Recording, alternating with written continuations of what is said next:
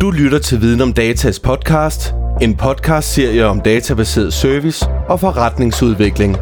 Din vært er Christian Kok Johansen. Hej og velkommen til Viden om Datas podcast om disruption. Denne podcast er lavet i samarbejde med en række undervisere fra Titgen, Aarhus Business College og Tradium. I denne podcast har jeg for første gang fået en medvært, og det er dig, Claus.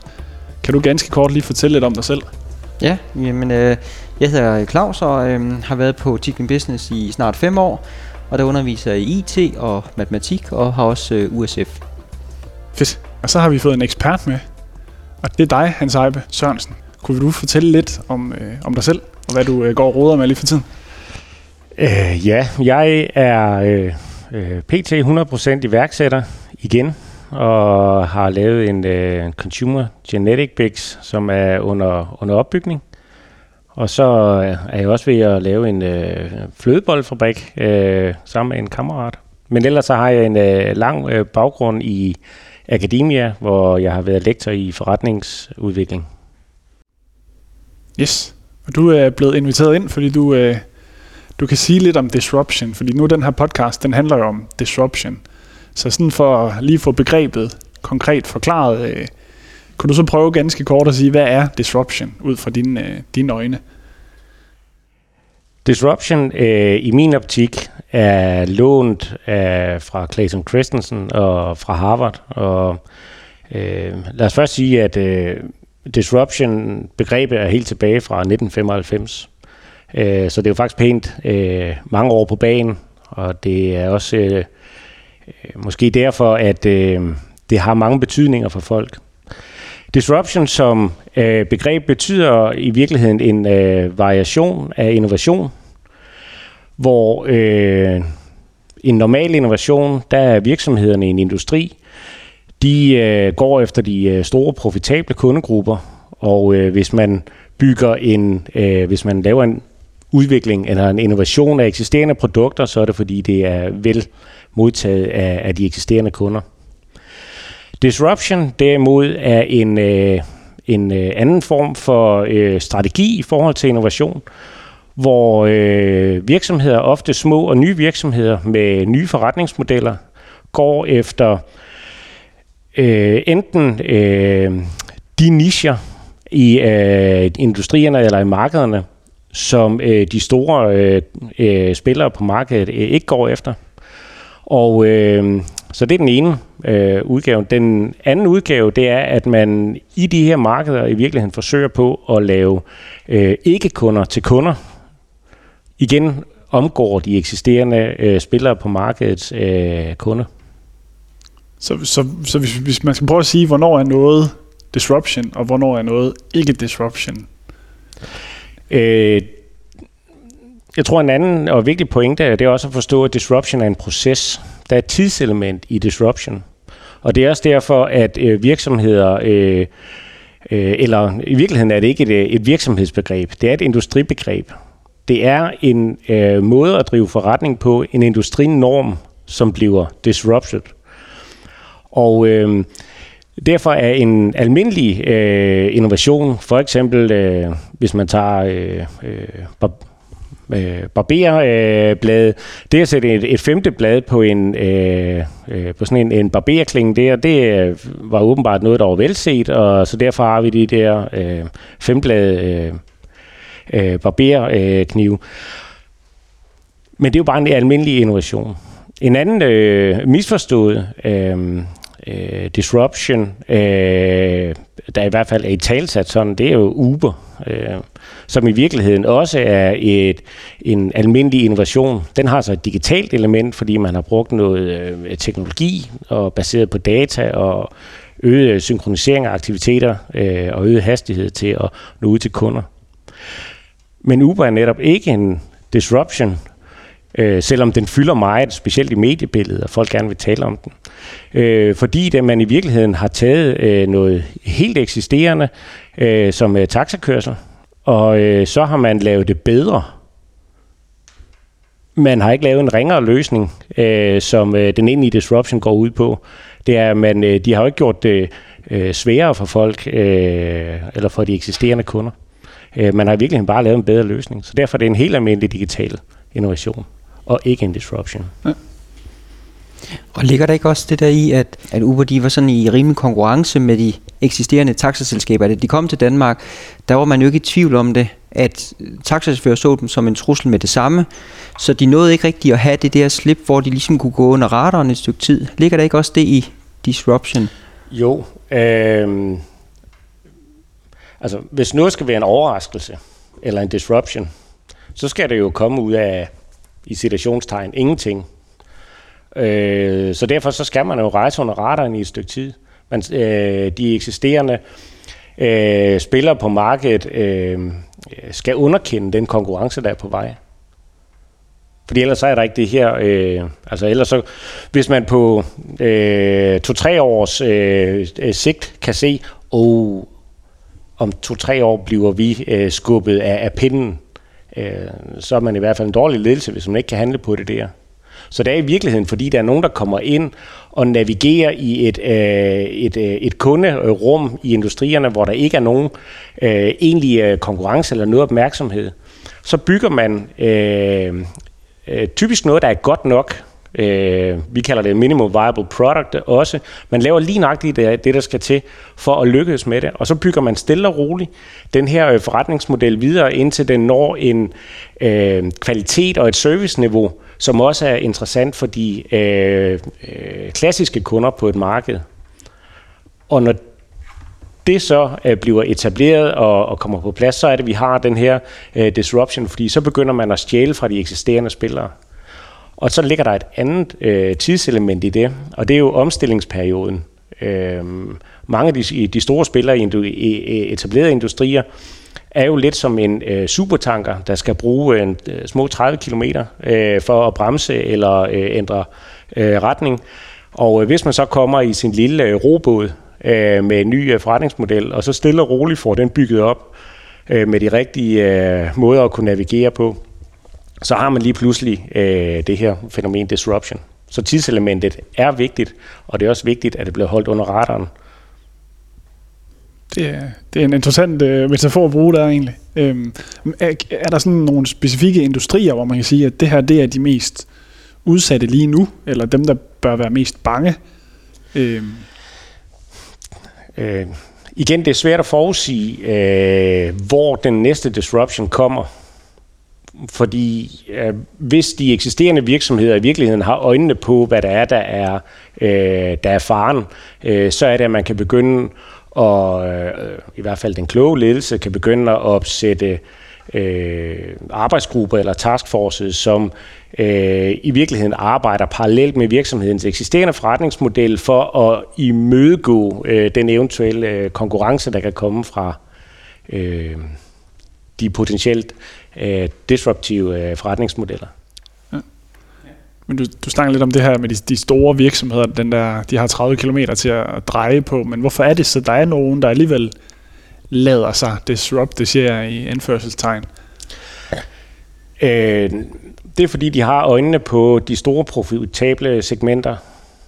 Og øh, det er et... Øh, øh det, er jo, det er jo klassisk ledelses øh, udfordring, at det er en, øh, altså, øh, det er mindset i ledelsen, øh, som står i vejen for, at, øh, at skibet, hvis vi bruger den øh, metafor, bliver drejet i tide.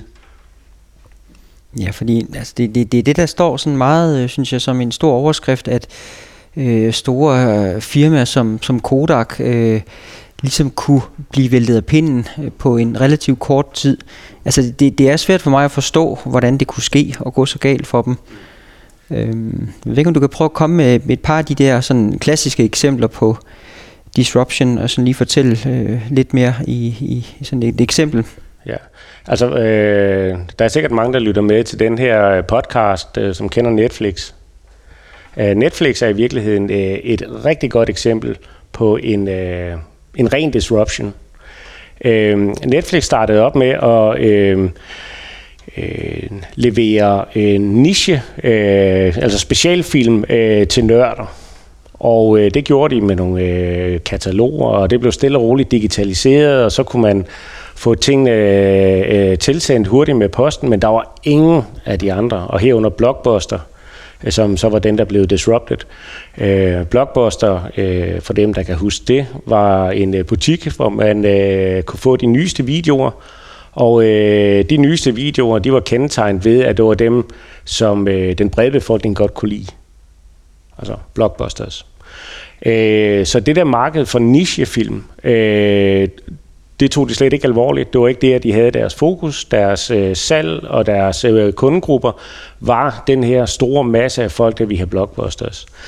Og øh, øh, Netflix arbejder så, så stille støtter roligt i gang og støttet af øh, information- og kommunikationsteknologien, internet og lignende, og etablerer en, øh, en service, hvor der i virkeligheden kommer løbende øh, ordre ind på noget, der er, hvor man først får filmene øh, på øh, VHS-bånd, senere på øh, øh DVD, og øh, til sidst så opløser vi så de bevægelige medier og går over til 0 og 1-taller. Og øh, på det tidspunkt, der er øh, øh, Blockbusters øh, kunder, øh, de finder lige pludselig ud af, hov, nu kan jeg mere eller mindre problemfrit skifte til den her øh, anden service, Øh, fordi det øh, Netflix fandt ud af, det var jo, at øh, nu kunne de også skifte deres nichefilm ud med øh, de store film, fordi nu kunne de også betale for dem og gøre dem rentable. Så der er den her igen, det tidsperspektiv, øh, hvor man holder øje øh, med, at teknologien udvikler sig. Man øh, tager fat i en lille kundegruppe, bevæger sig over, og til sidst har en serviceplatform, øh, der muliggør udveksling af film, øh, hvor folk ikke skal øh, bevæge sig øh, fra deres sofa. Og det er jo velkendt, at det er et, øh, det er et godt sted at, at drive forretning. Men, men det er lidt sjovt, når du siger det her med, at, at, at, at teknologien har været med til at hjælpe Netflix, men hvordan for eksempel har, har data hjulpet ikke bare Netflix, men, men måske andre? Hvordan kan man sige, data kan hjælpe med at udvikle?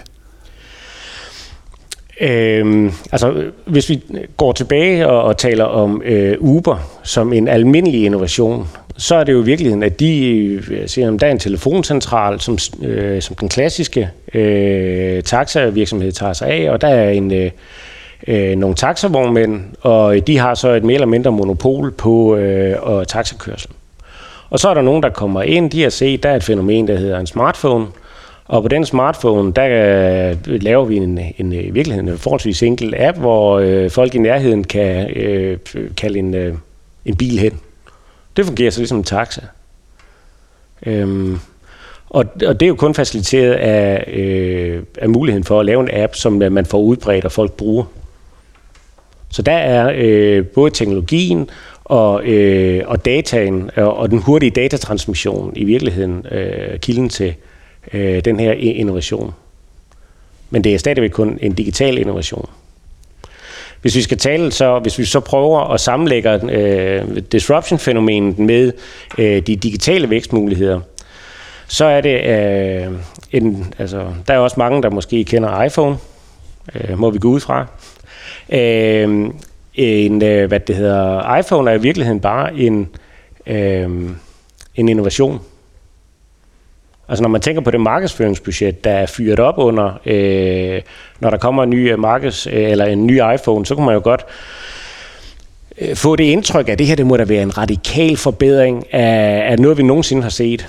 Men i virkeligheden er det bare typisk en lille, lille bitte inkrementiel øh, innovation. Men hvad med smartphonen som begreb kontra Nokia 3310, eller hvad den hed, den allerførste ja. der? Og det er der, hvor det bliver interessant, fordi hvis man ser på bevægelsen frem af øh, den gamle Nokia, og så op til, så er der jo bare i virkeligheden kommet led på, øh, hvad det hedder, altså udvidet funktionalitet. Den, øh, det, der er den øh, digitale disruption med smartphonen, og der er det egentlig Apples øh, indsigt med iTunes og hele økosystemet omkring telefonen, øh, og gøre den til en, øh, en, en computer øh, i virkeligheden. Øh, det økosystem øh, er med, at man tilbyder apps og i virkeligheden al funktionalitet igennem en, øh, øh, igennem en, en smartphone. Det er den digitale disruption. Fordi den ligger i virkeligheden øh, først øh, PC'erne ned, og øh, nu øh, også på vej til at ligge øh, altså større tablets, fordi de også er ved at være store. Men det er ikke telefonen. Det er i virkeligheden økosystemet skabt omkring iTunes, øh, som er øh, kilden til øh, den der disruption. Fordi alle de andre har haft gode, øh, altså alle, alle kan producere smartphones, men det er Apple, der har øh, økosystemet. Eller der er så andre, der arbejder på det, men det er i hvert fald dem, der har øh, kunne rykke hurtigt fra øh, på den her konto. Og det er også det, der er mærkeligt at, at forstå, det der med, at, at software vinder over hardware, at, at man som vindmølleproducent kan opfinde et software, der styrer noget omkring, man hvordan optimerer, hvordan den kører, indhenter energi. Øh, IBM, som har solgt, øh, hvad skal man sige, alt deres fysiske og kører rent software nu. Øh, på den måde, så bliver det jo meget abstrakt også øh, at forstå, øh, ala øh, vores disruption her. Øh, men, men det er jo spændende, men altså, det, hvor, hvor fører det hen, tror du, øh, sådan helt øh, overordnet? Altså, øh, hvis vi sådan lige øh, trækker os helt tilbage og op i helikopteren, så er vi jo et resultat af innovation. Altså lige nu øh, er utænkeligt for, øh, for 20 år siden for eksempel. Øhm, så vi skal jo hele tiden være opmærksom på, at øh, det, at tingene udvikler sig, er jo i virkeligheden ikke, øh, det er jo meget lidt nyt. Og øh, det jeg forudser, det er ikke, at øh, økonomien og forbruget og alle mulige ting kommer til at stå stille, men der vil være en omfordeling af, af dem, der så får pengene. Og der er der en, øh, altså, der er jo malighed, og, og øh, er jo en af de store måder at, at, at vi, altså den måde, at vi, øh, øh, hvis vi skal forstå udviklingen, så er det i virkeligheden at rejse ind ud fra kundens hoved, og så tænke på, hvad er det folk de i virkeligheden øh, køber?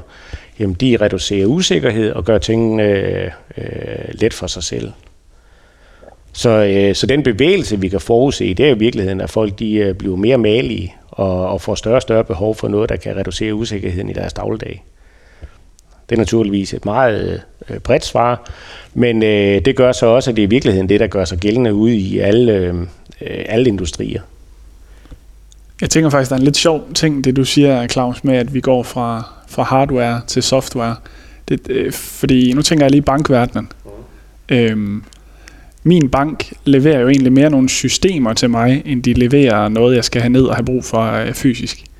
Mm. Øh, og, øh, er det en, øh, en disruption? Stille og roligt, at, at systemerne eller industrien jo egentlig øh, disrupter sig selv, eller det jeg tænker, det er øh, altså en, alt, en rigtig god måde at tænke på disruption på, det er, øh, hvad er det, der bliver disrupted? Altså for eksempel, nu vi sidder i et rum her, der er øh, lys op over os, og det er lysstofrør. Øh, en af de andre eksempler på disruption er for eksempel LED-pæren, øh, som er en, øh, da den startede ud, der var det en øh, pivringe ting, der kun kunne bruges til dioder. Og øh, så er den så gradvist vundet plads, og den begynder så at lure producenterne af glødelamper øh, ud. Øh, men det har jo så nogle, altså det er jo en anden bevægelse i forhold til, øh, altså det er jo omkostningsminimering. Så det var, det, det var virkelig for at samle op på det tidligere. Okay, det skal være maligt, og så skal det øh, være øh, noget, der kan reducere usikkerhed, og så må det gerne være øh, altså, omkostningsbesparende. Ikke fordi vi vil bruge færre penge, men fordi penge skal bruges på noget andet. Øh, og så tror jeg i øvrigt, hvis jeg må komme med en, øh, få det ned på et, øh, sådan et, et niveau, hvor danske erhvervsvirksomheder kan være med, Øh, så har jeg selv arbejdet med nogle øh, virksomheder i et øh, projekt, der hedder Fra Big Data til Big Business på CBS, hvor vi har blandt andet fulgt en virksomhed, der laver cellulosefiltre, som filtrerer olie i gearkasser på for eksempel skibe og vindmøller. Det var derfor, jeg tænkte på det. Ja. Og øh, når man laver et cellulosefilter og putter det ind i en øh, jernkasse, så er der faktisk øh, ikke særlig meget teknologi at øh, levere mere service på. Og øh, det er jo sådan en klassisk øh, dansk øh, fremstillingsvirksomhed med nogle øh, hvad det hedder, folk i produktionen og øh, nogen, der kan sælge nogle, øh, nogle filtre. Øh, de har så indgået et samarbejde øh, for en del år siden med øh, øh, i øvrigt øh, for en led af en kunde. Det er interessant her, det er en kunde, der kommer og spørger om noget, der giver anledning til en innovation. Øhm, med, og det er en digital innovation, for det de så finder ud af, det er, at øh, vi skal lave øh, øh kun vil gerne have mere for, for, for de penge og på det der øh, filter. Og det, der i virkeligheden koster penge, øh, når man har vindmøller eller skibe, det er nedetid. Det vil sige, at hvis øh, der går en gearkasse øh, på en øh, hvad det hedder, vindmølle, så holder det op med at producere strøm, og det er pænt mange penge om dagen. Og så koster det næsten en jetjager at få sendt et crew ud i Nordsøen og, og få det op. Eller hvis der er en øh, stor øh, bulk carrier, der, hvor en af styremotorerne er, er, er ved at brænde ned, hvis den går ned, så skal den måske ligge til kaj et forkert sted, eller skal ligge for anker, og igen, øh, dem, der er kendt til skibs, skibsfart, vil vide, at øh, det er altså sekunder, øh, de regner med, når, når tingene ligger til kaj. De har lavet en løsning, øh, hvor der er sat en lille øh, partikelmåler på, øh, lige før filteret, øh, der på øh, måler øh, størrelse og form på øh, de her øh, partikler, der kommer tilbage fra gearkassen. Og på baggrund af det kan begynde at øh, forudse, øh, hvad det hedder, øh, status på gearkassen. Og så er vi ude i det, som øh, altså, vi taler om et, et cellulosefilter, hvor der render olie igennem, til lige pludselig at være i stand til at forudse, hvornår der skal skiftes gearkasser på, øh, på store og meget dyre ting. Og det her, når vi taler om, hvor fører det hen, øh, der tænker jeg, at det er øh, de traditionelle produktionsvirksomheder. Øh, det er i virkeligheden dem, der står med de største muligheder og de største udfordringer.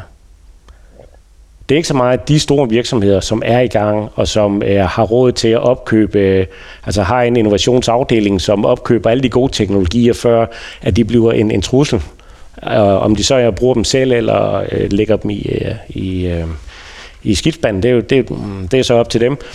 Men det, der er vigtigt at forstå, og det er i virkeligheden også her, hvor alle dem, øh, hvor erhvervsskolerne og, og jeres arbejde er, er med sammen med alle de andre uddannelsesinstitutioner, det er at øh, klæde vores øh, Øh, samlede erhvervsliv, altså øh, 90 procent plus af vores øh, virksomheder i Danmark og i øvrigt også i Europa er små og mellemstore virksomheder.